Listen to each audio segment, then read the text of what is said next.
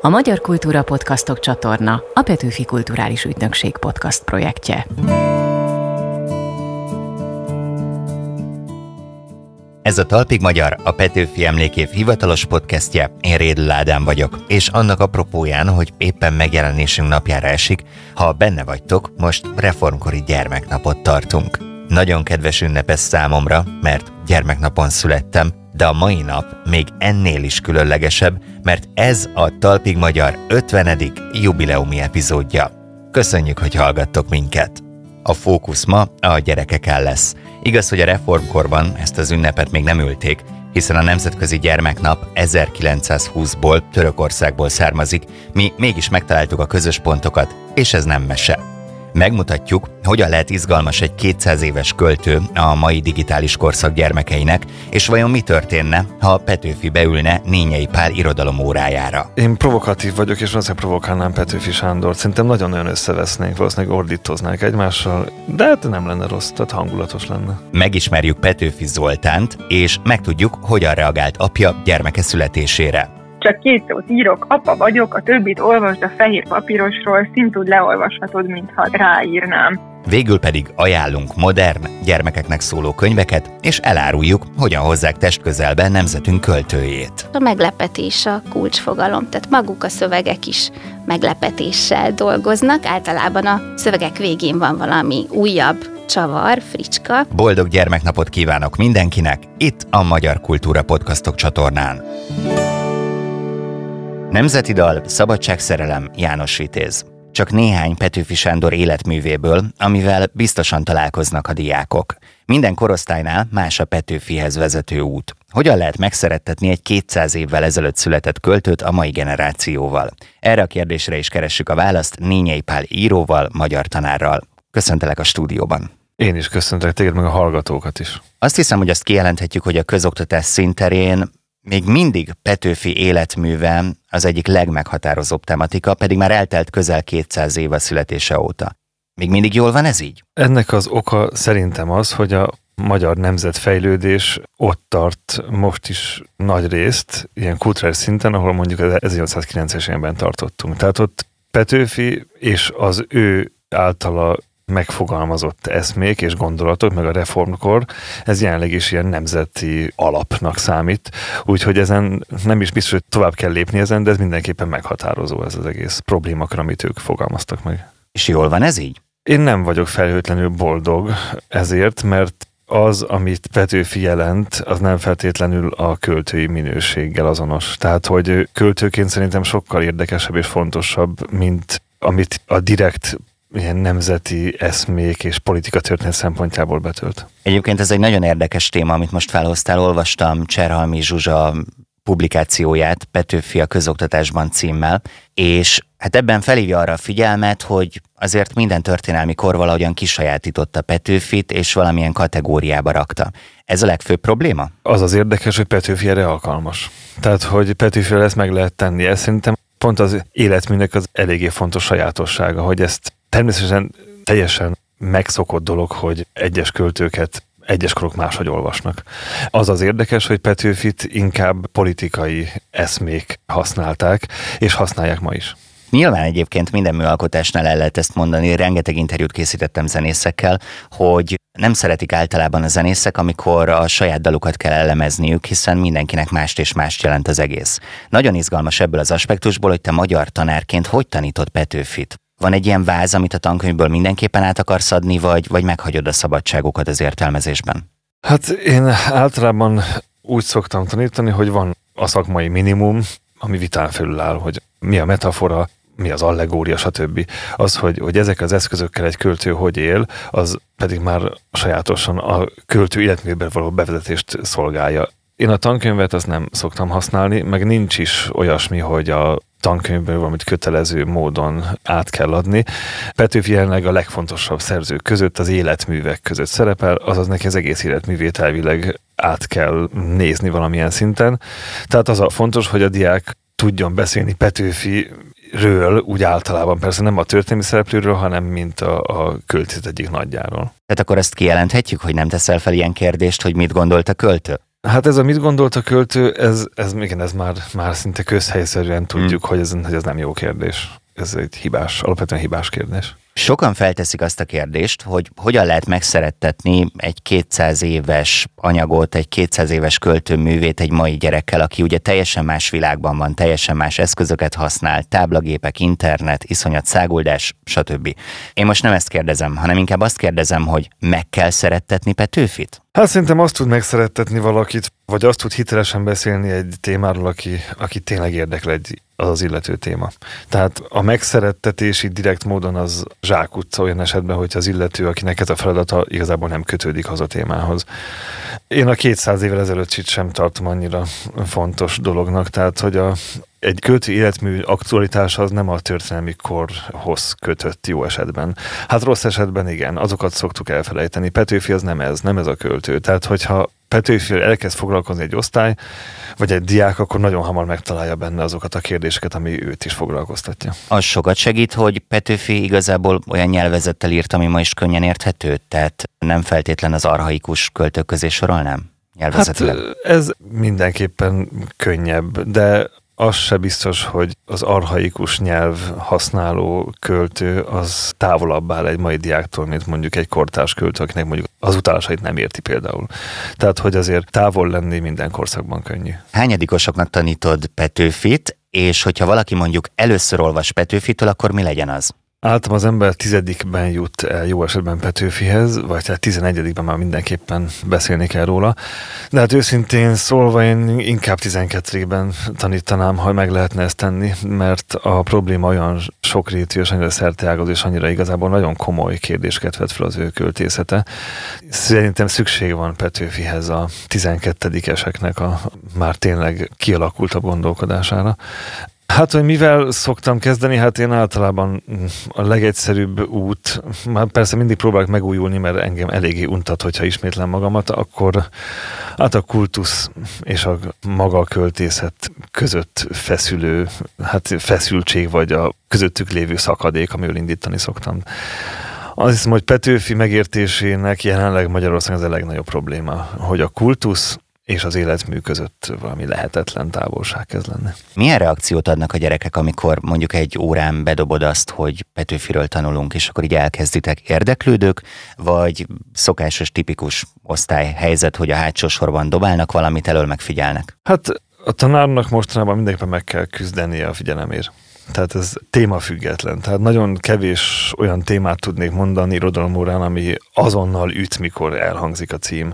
Régebben még voltak ilyenek. Tehát amikor még zsenge tanár voltam, akkor még voltak ilyenek. Manapság azért már ezt nem, nem érzékelem, hogy lennének tényleg átütően izgalmas témák azaz meg kell küzdeni érte, hogy valami legyen. Most olvastam egy kutatást, ami szerint 10 percig tud az ember koncentrálni, és akkor kell valami megszakítás. Tehát abszolút nincs könnyű dolgotok. Nem tudom, még 45 percesek-e az órák, de hát ennyi időre lekötni az emberek figyelmét mindenféle digitális kütyük hát ez, nélkül nem ez, könnyű. Ez, ebben az a feltételezés van, hogy van, aki 10 percnél tovább figyel folyamatosan. Tehát azért hmm. ezeket a szüneteket a mai diák simán megoldja magának. De mi volt ez, ami régen például ütött, és azt mondod, hogy ma már nem? Mondhatok olyanokat, hogy általában a, direkt politikai elnyomás az jót tesz az irodalomfogyasztásnak. És ez nagyon kellemetlen, tragikus helyzet, de így van. Tehát ameddig még a Kádár kornak a utó hullámait érzékeltük a diákság körében is, mondjuk a 90-es években, vagy a 2000-es évek legelején, akkor még ez a, tehát hogy, hogy voltak tényleg ütős kérdések, amit az irodalomnak kellett megfogalmaznia. Ezt egyébként szintén Cserhalmi Zsuzsánál olvastam, de ha jól tudom, te is írtál erről, hogy a műveltségszerzés és átadás médiumainak radikális a változása és hogy nincsenek evidens közös ismereteik a diákoknak, tehát hogy nincsenek meg azok a nagy közös halmazok, amik régen megvoltak. Ez közös tapasztalatunk, tehát ez, ez így van. Tehát messzebbről kell indulni? Az a kérdés, hogy egyáltalán az a fajta mondjuk, hogy hagyományos műveltségi bázissal bíró ember, aki még valamilyen szinten én vagyok, annak van-e még egyáltalán szerepe az oktatásban? Nyilván van, csak hogy az ember ilyenkor elgondolkodik, hogy hogy ő egyedül nem fog tudni közös alapot építeni. Tehát erre nagyon kevés esély van. Egyszerűen, hogyha a, ezek, a, ezek a közös értékek, amik régen voltak, ezek megszűntek, akkor hát össze szokott omlani a ház.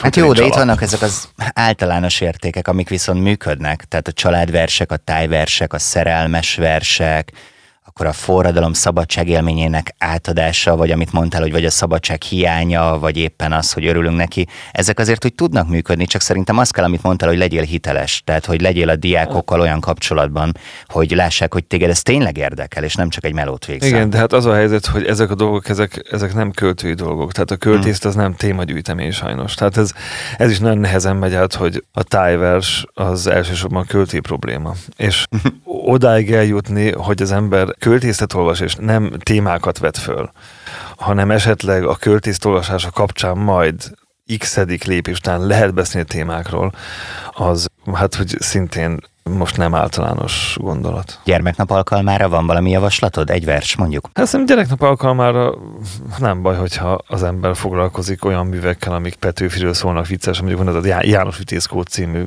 könyv, azt szerintem nagyon szórakoztató, és tényleg olyan módon nyúl hozzá Petőfihez, ahogy szerintem ma kell, sőt lehet, hogy időtálló módon nyúl ez a kérdéshez. Hogyha szummázni kell ezt a beszélgetést, akkor mit mondanál? Hogyan lehet a mai digitális korban megszerettetni Petőfit a mai gyerekekkel? Azt hiszem, hogy a legegyszerűbb az, hogyha az ember találkoztatja őket a, az ő költészetének a, a igazi nagy kérdéseivel. Azaz, hogyha lehántja ezeket az aktuálisan értelmezhető politikai rétegeket, és eljutni addig a legfontosabb rétegéig a költészetnek, ami, ami tényleg azt hiszem, hogy indirekt módon az emberség is születhet. Igen, a szavak teremtő ereje. Egyébként Isten is így teremtette a világot. Hát, Ki mondta és le? Pontosan. Egy záró kérdést engedj meg, kérlek. Azért te rengeteget kutattál Petőfivel kapcsolatban, rengeteget tudsz róla, izgalmas gondolatkísérlet lesz ez. Hogyha beülne Petőfi Sándor egy órádra, Szerinted le tudnád kötni? Én provokatív vagyok, és valószínűleg provokálnám Petőfi Sándor. Szerintem nagyon-nagyon összevesznénk, valószínűleg ordítoznánk egymással, de hát nem lenne rossz, tehát hangulatos lenne. Mind vesznétek össze? Hát, hogy én nagyon sok rosszat mondanék a hülyeségeiről. Tehát, hogy valószínűleg az egész váltesz ügy, amit annyira fontosnak tartunk, erre, erről én csúnya dolgokat mondanék, és akkor erre biztos felhúzná magát. Lehet, hogy fel is akarnak akasztani, mint valami királyt. Pál, nagyon szépen köszönöm a beszélgetést. Én is köszönöm szépen.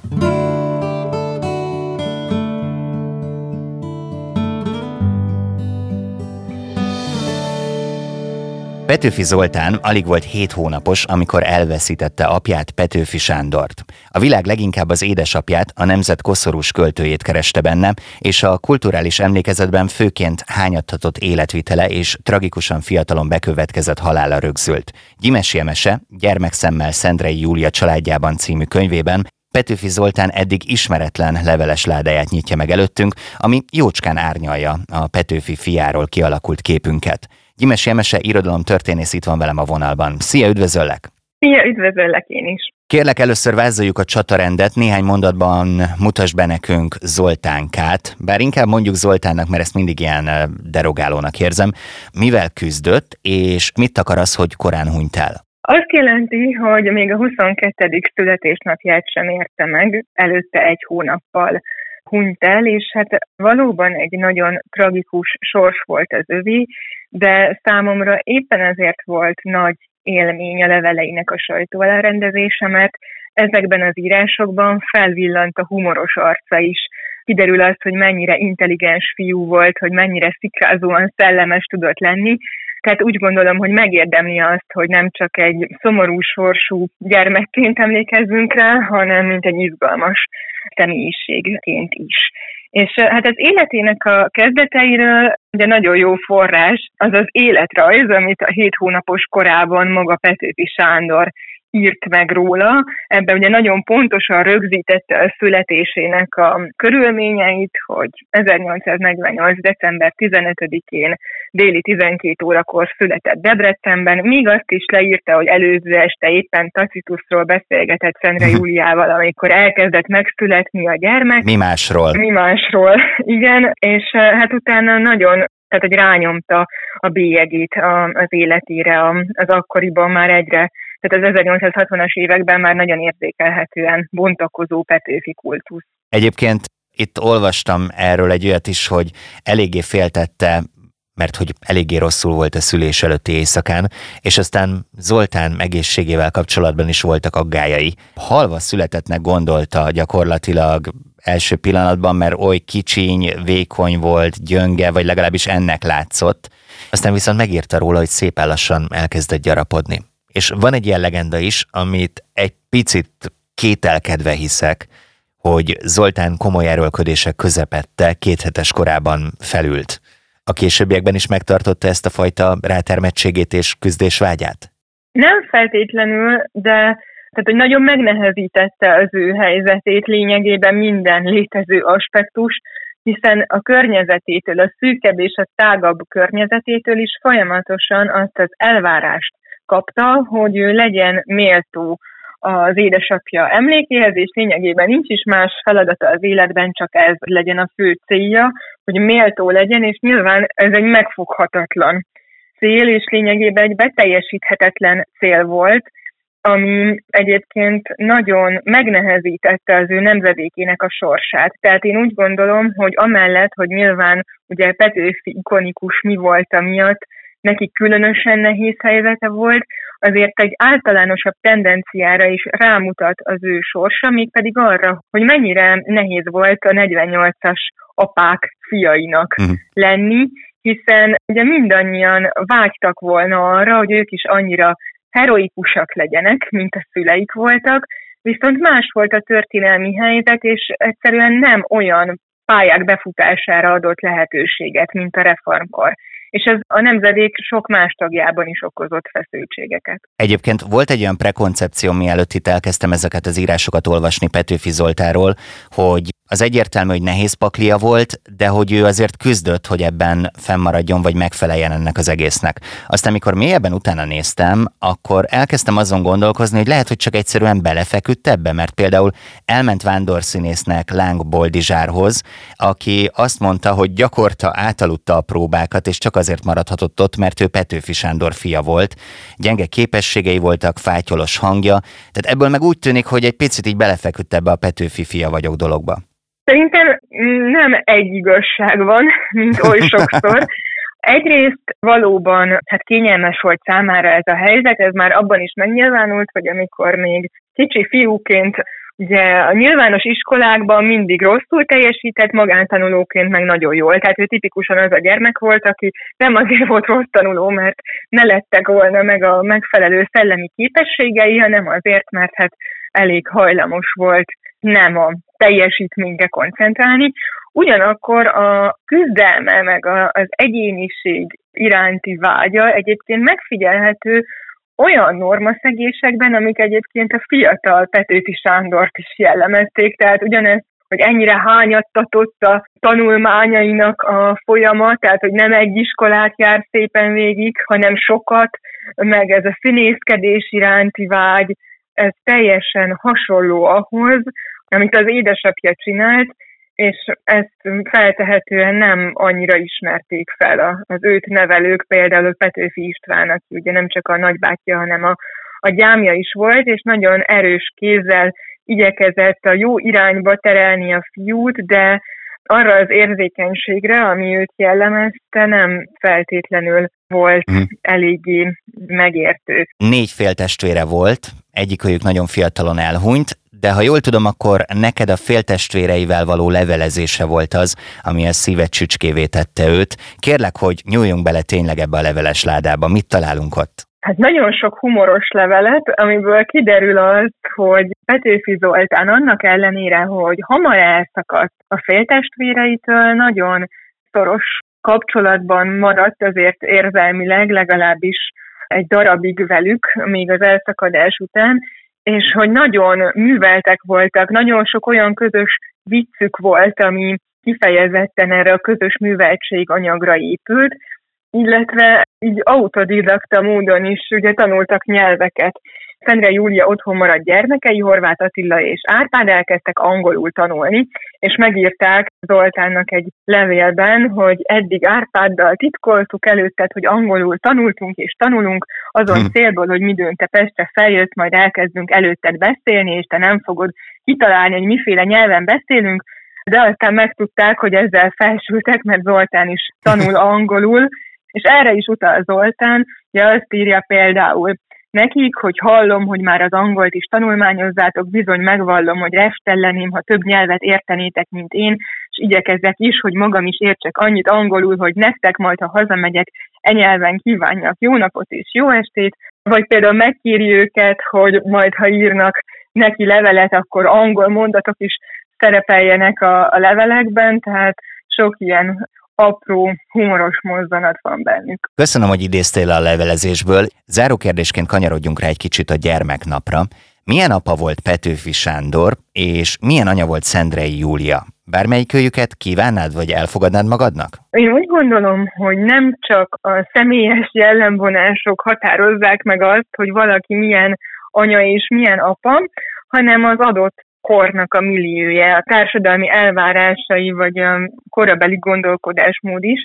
Tehát, hogy ma már nem feltétlenül bánna valaki úgy egy gyermekkel, mint ahogy Zoltánnal bánt Szentre Júlia. Tehát, hogy azért a mából tekintve azért nagyon nagyon szigorúnak tűnik. Nyilván ennek az is az oka, hogy ezek a források, amiket mi olvashatunk, már akkor keletkeztek, amikor hát már nagyon sok minden volt az Zoltán rovásán, és ugye Szentre Júlia türelme már elfogyott, de az elején, tehát amikor csecsemő volt, és ugye Petőfi Sándorral abban nagyon rövid pár hónapban, hét hónapban, amíg, amíg ugye együtt nevelték Zoltánt, bár azért ezt is nagy megszakításokkal, hiszen ugye Petőfi Sándor ugye nem vele tartózkodott az idő nagy részében, hanem ben mellett, vagy az ország különböző pontjain.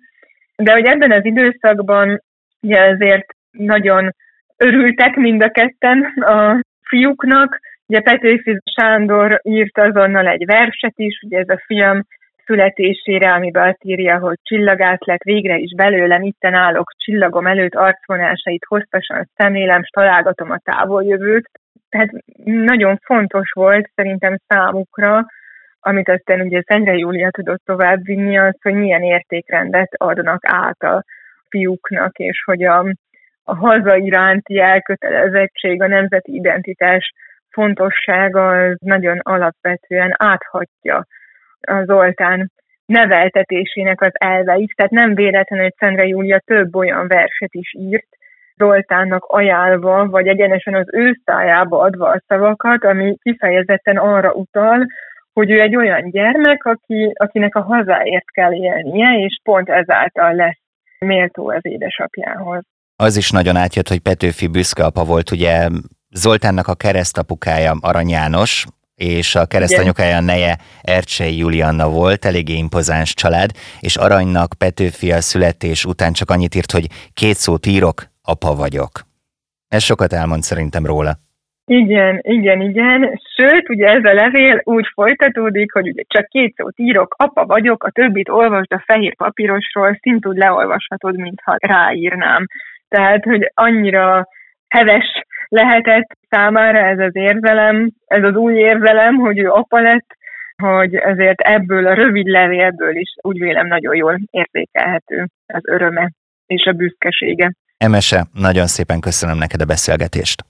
Köszönöm én is.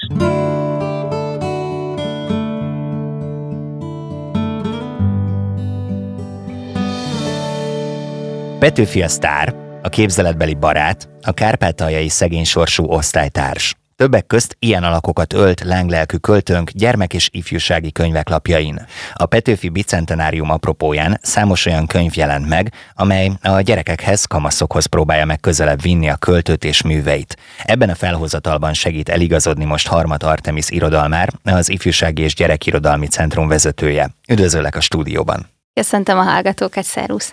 Mi a kulcs? Hogyan lehet megszólítani a legkisebbeket? Minden korosztálynak való Petőfi? Minden korosztálynak, ezt bátran merem mondani. Én nagyon tudok lelkesedni érte most is, 10 éve, 20 éve is, 30 éve is, és olyan változatos, olyan színes, műfailag, hangnemben, hogy most, amikor újra olvasom ezeket a Petőfi verseket és az új kiadványokat, amelyek ezekkel játszanak el, akkor, akkor újra rádöbbenek, hogy, hogy mennyire friss. Ezeket az új kiadványokat végignézegettem, tényleg rengeteg van. Arra gondoltam, hogy most egy picit így szemezgetünk ezek közül, kivesszük a kedvenceinket, azokról beszélgetünk, és hogyha valakit érdekel részletesebben, akkor majd azt is elmondjuk, hogy hol lehet mindet megtalálni, mert tényleg rengeteg van, és nagyon színes a felhozatal. Igen, és nagyon változatos is műfajilag. Hadd kezdjem a személyes kedvencemmel. Ezt a könyvesboltban találtam meg, amikor a kisbabánknak kerestem könyveket, és muszáj volt megfognom. Lackfi János kommentjeivel készült egy kiadvány, így él Petőfi címmel. Ez az én kedvencem. Kérlek, egy kicsit mutasd be ezt a könyvet. Hát ez egy csodálatos kiállítású kötet, Szabó Imola Julianna vegyes technikájú grafikáival készült, és én mindig gyanakodva nézem azokat a könyveket, amik egy régi költő fiatalosításával foglalkoznak, de ez nagyon megfogott engem is.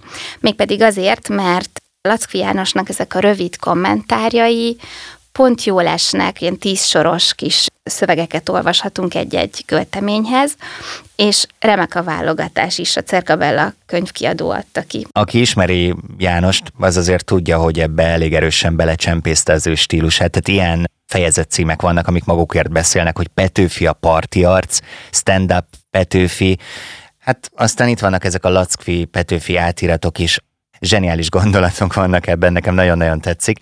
Egyébként az Igicnél ti ezt meghatározzátok, vagy azt lehet nagyjából tudni, hogy ezt hány éves korosztálynak javasoljátok? Mert ez a gyerekfogalom elég tág. Igen, és azért egy évente, két évente változik, hogy kis a célközönségünk, és nyilván a kiadványoknál is így van ez. Persze elgondolkodunk ezen, bármilyen programról van szó, amivel kortás kiadványokkal foglalkozunk, és én szerintem ez a kötet, én pont arra gondoltam, hogy akár felsősöknek, középiskolásoknak is nagyon izgalmas lehet, mert egy felborított, egy megfordított nézőpontból újra rá lehet csodálkozni ezeknek a költeményeknek a, hogy úgy mondjam, pimasságára. Azt csodálom Petőfi Sándor poétikájában, hogy mindig úgy tűnik, mintha éppen most szólna hozzánk, még mindig, tehát mi mindig értjük ezt a nyelvezetet, és mindig valami fricskát tör az orra alá a, az akkori hagyományoknak, illetve az egy kérdés, hogy a mai gyerekek mit fognak abból föl, vagy mit érzékelnek, hogy ez, hogy ez mekkora forradalmi tett volt egy-egy ilyen témát felhozni. Például a lustaságról beszélni, vagy a férfinői egyensjogúság szellemében írni költeményt, de azt hiszem, hogy meglepi a fiatalokat, akik a kezükbe fogják ezt venni. Tehát akkor itt van a kulcs, hogy valahogyan a mai kontextusban érzékeltetni kell Petőfinek a súlyát, mert hogy teljesen más világban élünk, és igazából emiatt sok mindent nem biztos, hogy megértünk. Igen, és a meglepetés a kulcsfogalom. Tehát maguk a szövegek is meglepetéssel dolgoznak. Általában a szövegek végén van valami újabb csavar, fricska, sok ilyen műfaj van Petőfi költészetében, és egyébként pedig a szemléletmód, amelyel összeválogatták ezt a kötetet, az is egy ilyen fricska. Az a jó, hogy ez olyan könyv ajánló, hogy nálad van a könyv, tehát bele tudsz olvasni. Az egyik kedvencedet hoztad. Nekem nagyon izgalmas volt újraolvasni ezt a rövid kis szerelmes verset.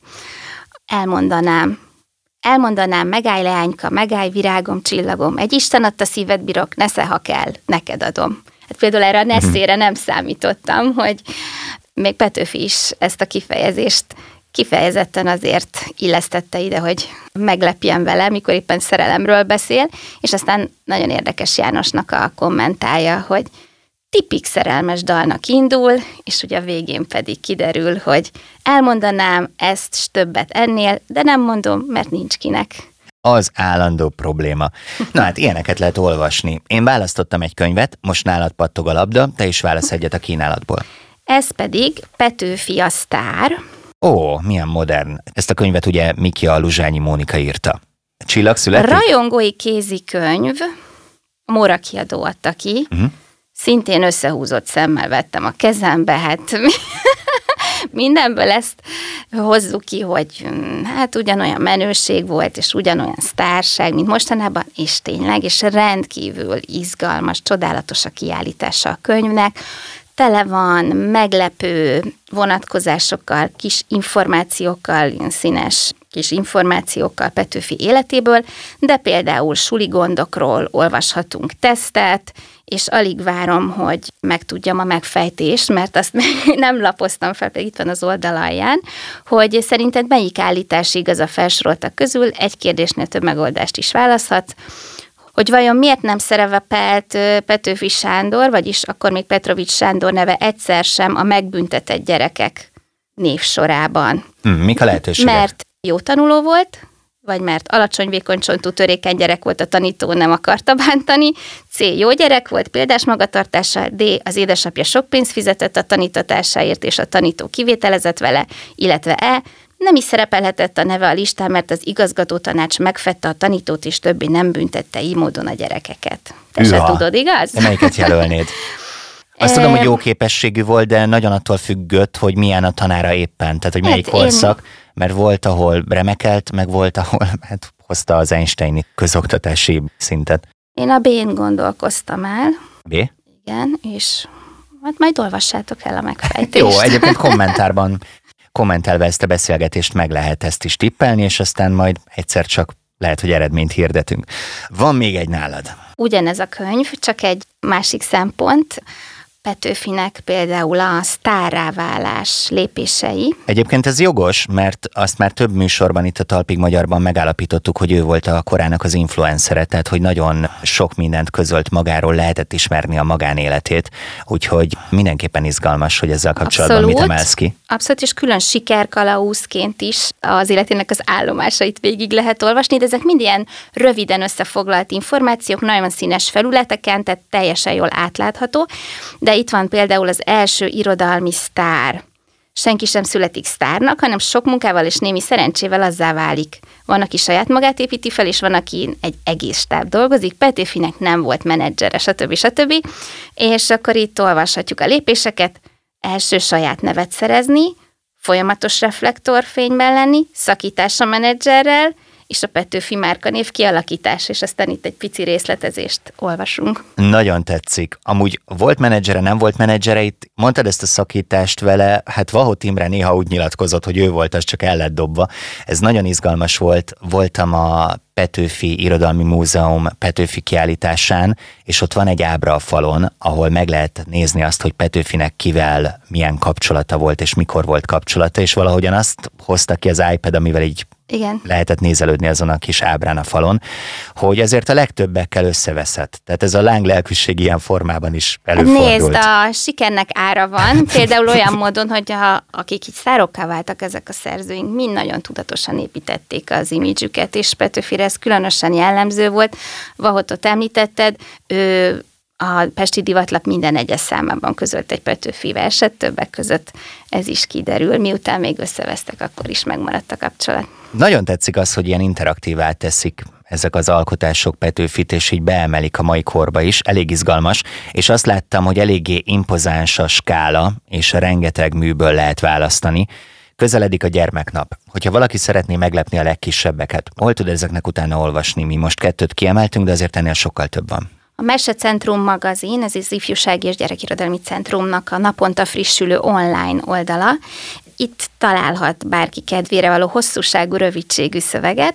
Mindig szoktunk írni a friss kiadványokról, interjúkat készítünk a szerzőkkel, és van egy összefoglalónk a Petőfi kiadványokról, amelyet Ajhan Gökán szerzett. Hogy látod, a mai gyerekek szívesen olvasnak? Kezd újra menő lenni az olvasás? A szóbeliség és a történetmesélés az nem kopik ki, tehát, hogyha a szülő felolvassa, és az ő hangján hallja a mesét, én ezt ugyanúgy a, az olvasáshoz számolom, mert az is a világértelmezéshez, önmegismeréshez tartozik, és ugyanúgy szórakoztat, sőt, ugye kisgyerekeknek ez még jobban is esik, hogy a szülők hangján hallhatják, de utána sok dolgunk van, hogy ne veszítsük el az olvasóinkat, és mi ezen dolgozunk az Ifjúság és Gyerekirodalmi Centrumban. Artemis, nagyon szépen köszönöm, és mindenkinek jó olvasást kívánok. Viszontlátásra! Ez volt a Talpig Magyar, ahogy a reformkor nyomot hagy, a Petőfi Emlékév hivatalos műsora. Remélem jól éreztétek magatokat a reformkortól átitatott gyermeknapi műsorunkat hallgatva. Kicsik és nagyok, egy hét múlva minden folytatjuk. akkor is velünk lesznek reformkori hőseink és máig meghatározó történeteik. Ha szívesen hallgatnátok még minket, iratkozzatok fel ide a Magyar Kultúra Podcastok csatornára. Ígérem, gyerekjáték lesz. Itt megtaláljátok a korábbi epizódjainkat, és azonnal értesítést kaptok a legfrissebbekről. Természetesen a Facebookon és az Instagramon is ott vagyunk, ha pedig még ennél is több reformkori érdekességre vágytok, kattintsatok a petőfi.hu-ra. Köszönöm a figyelmeteket játszótársaim, a Talpig Magyarok, Csali Anna Mária, Péceli Dóri, Vapler Klaudia, Horváth Gergely, Cakó Gergely és Szemök Bálint nevében. Találkozzunk egy hét múlva is, Rédl Ádám vagyok. További jó podcast hallgatást kívánok! A Magyar Kultúra Podcastok csatorna a Petőfi Kulturális Ügynökség podcast projektje.